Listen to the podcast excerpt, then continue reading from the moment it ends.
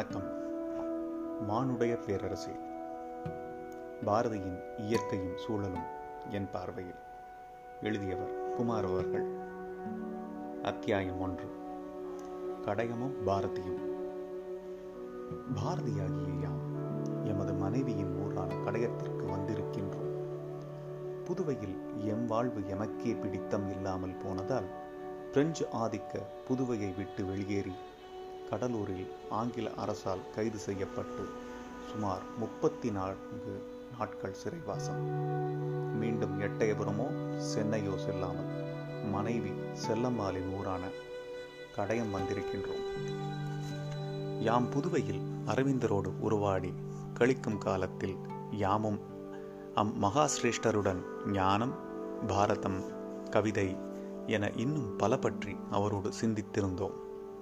M பாரதம் ஞானத்திலும் தன்னை மௌனத்தில் ஆழ்த்தி பரத்தில் சிந்தையை செலுத்தும் நிலையிலும் எங்கு காணிலும் இம்மாதிரி கற்பு நெறி காண முடியா உயர்வான இருபாலரின் கௌரவமானத்திலும் உண்டி கொடுத்தோர் உயிர் கொடுத்தோர் எனும் கூற்றின்படி நாடி வரும் அனைவரின் பசிப்பிணியை போக்கும் அன்னதானத்திலும் எங்கெங்கும் எவர்க்கும் மனச்சோர்வை நீக்கி புத்துணர்ச்சியூட்டும் நல்ல நல்ல கானங்களிலும் தேவருலகத்தின் அமுதினை ஒத்த எம் கவிதையைப் போன்றே பல கவி கதாசிரியர்களின் கவிதாசிரியர்களின் கவிதைகளாலும் எம் நாடு உயர்ந்தது.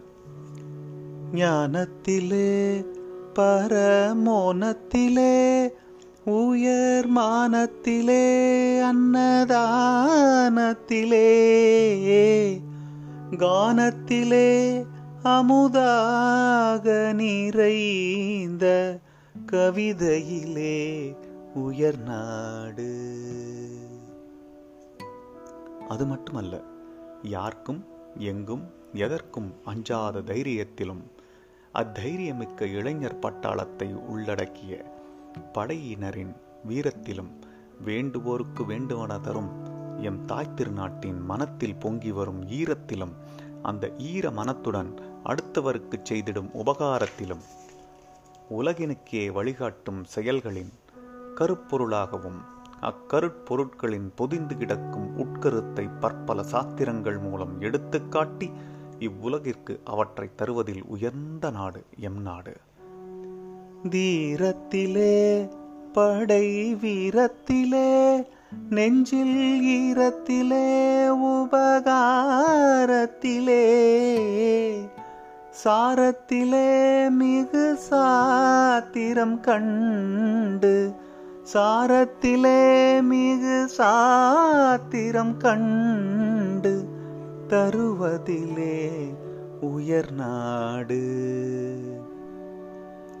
எல்லோரும் இன்புற்று இருப்பதன்றி வேறொன்றும் அறியேன் எனும் எனும் அனைத்து உயிர்களும் செய்விக்கும் நன்மையினாலும் உடம்பார் அழியின் உயிரார் அழிவார். அழிவர். எனும் பதம் உணர்ந்த நன்மக்கள் தங்கள் உடலை பேணிக் காத்திடும் வலிமையிலும் எமது நாட்டை பரங்கியர் ஆளத் தலைப்பட்டது எம் செல்வச் செழிப்பாலன்றோ?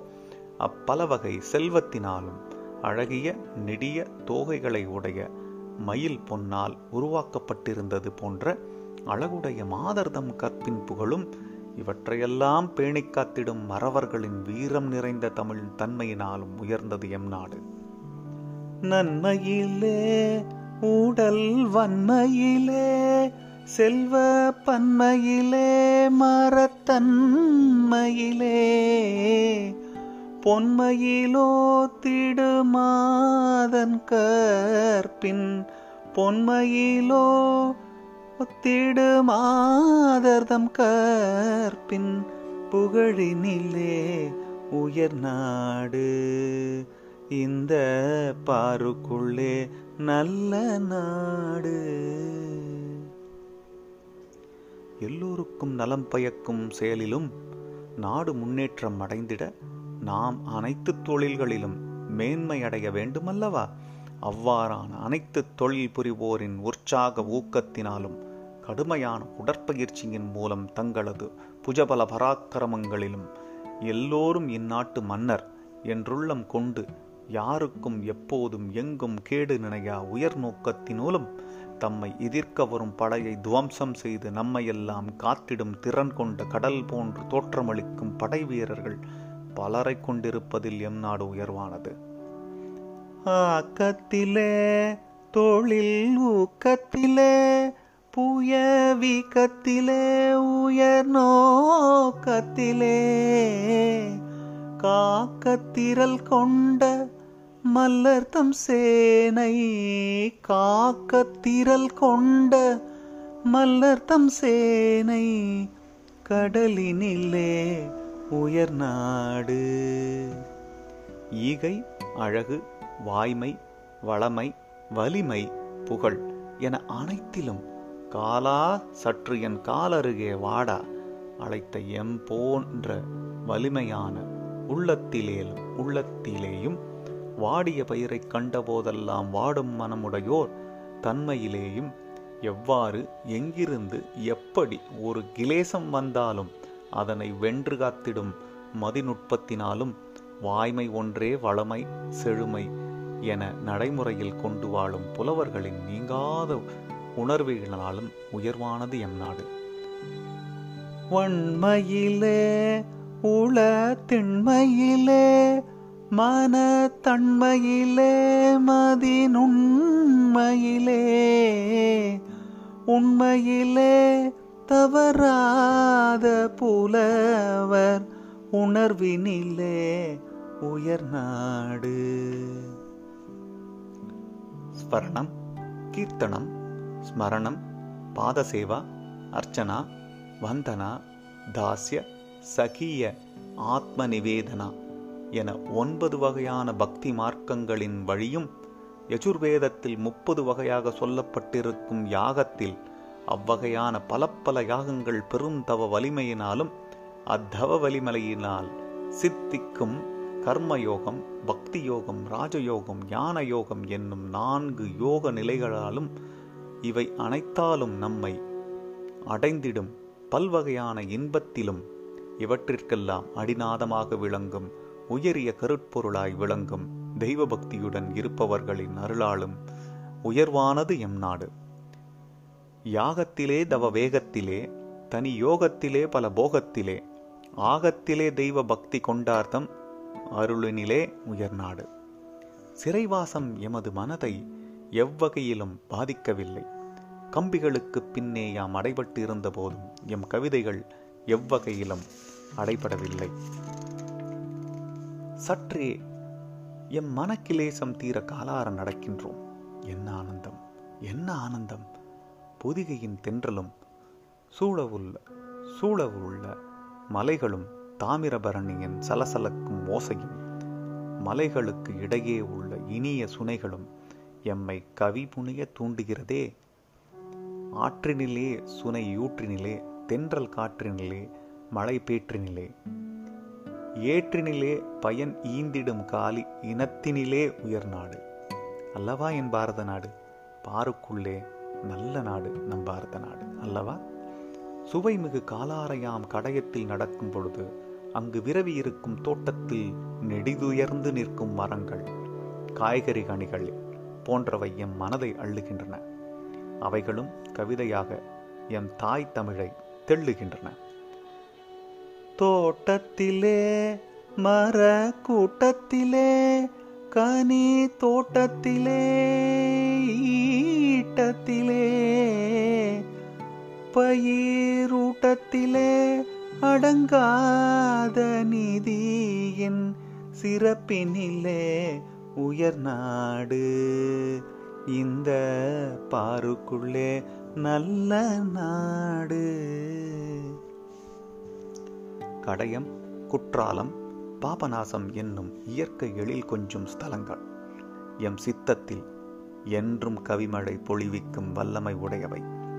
இக்கவிராஜனுக்கு ஏற்ற கவித்துவமத்துவமான இச்சூழல் வரப்பிரசாதமாகும். அதிலும் கடயத்தில் இவ்வட்டக்கல்லில் அமர்ந்து இவ்வழகை அனுபவிக்கும் ஆற்றலை தந்தாய் நீ எமக்கு. வாழி பராசக்தி என் பார்வை. ஆயிரத்தி தொள்ளாயிரத்தி பதினெட்டு நவம்பர் இருபதாம் தேதி அன்று பாரதி புதுவையில் இருந்து இந்திய எல்லையாக அவ்வப்போது அப்போது அறியப்பட்ட கடலூர் எல்லைக்கு வரும் வழியில் வில்லியனூருக்கு அருகே கைது செய்யப்பட்டு கடலூரில் சிறை வைக்கப்படுகிறார். பின்னர் டிசம்பர் பதினாலில் விடுதலையான அவர் நேரே பார் மனைவி செல்லம்மாளின் ஊரான கடையத்திற்கு வருகிறார். பாரத நாடு எனும் இக்கவிதை பாரதி கடையத்தில் வாழும்போது இயற்றப்பட்டிருக்கலாம் என்பது என் கருத்து. பெரும்பாலான கவிதைகளின் பிறப்பிடமாக அங்கிருக்கும் வட்டக்கல் பராசக்தி கோவில் நீர்நிலை நெடிய வயல்வெளி என இவையே ஆட்சி செலுத்துவதை கண்கூடாக காணலாம். இந்த கவிதைகளின் வரும் இயற்கை காட்சிகள் அதை உறுதி செய்கின்றன. தென்றலின் புறப்பாடு பொதிகை மலையில் இருந்து அல்லவா? அம்மலையிலும் அதனை சுற்றி உள்ள மலைத்தொடர்களிலும் பல நீர்ச்சுனைகளை இன்றும் நாம் காணலாம். ஆக ஆற்றினிலே என்பது தாமிரபரணியை குறிக்கிறது. மற்றும் அதனை சுற்றியுள்ள நிலப்பரப்பு பாபநாசம் குற்றாலம் போன்றவை நம் கண் முன்னே கவிதையாக விரிந்து இருப்பதால் பாரதி கடையத்தில் வாழ்ந்தபொழுது இக்கவிதை புனையப்பட்டிருக்கலாம். பின் குறிப்பு. கடையத்தில் செல்லம்மாள் பாரதி அவர்களின் பூர்வீக வீட்டில் வாழ்ந்து வரும் நண்பர் கூறியதை அப்படியே இங்கு தருவது சிறப்பாக இருக்கும் என நினைக்கின்றேன். நான் ஓய்வு பெற்ற அரசுத்துறை அலுவலர். இவ்வீட்டின் ஆறாவது உரிமையாளர். இவ்வீட்டின் நான் இருப்பதே எனக்கு பெருமையாக ஒன்று. மேலும் இம்மாடியில் உடற்பயிற்சிக்காக நான் நடைப்பயிற்சியில் இருக்கும் பொழுது இச்சூழல் எனக்கே கவிதை எழுத தூண்டும் அம்மகாகவி இங்கு சிறு தூரத்தில் உள்ள வட்டக்கள் உள்ளிட்ட இடங்களில் தான் பற்பல கவிதைகளை படைத்ததாக கேள்வி. நீங்கள் சென்று பாருங்கள். நான் சொல்வது எவ்வளவு உண்மையாக இருக்கும் என்று உங்களுக்கே புரியும். சர்வ நிச்சயமாக ஏகாந்தம் என்பதன் உண்மையை நான் அங்கு உணர்ந்தேன்.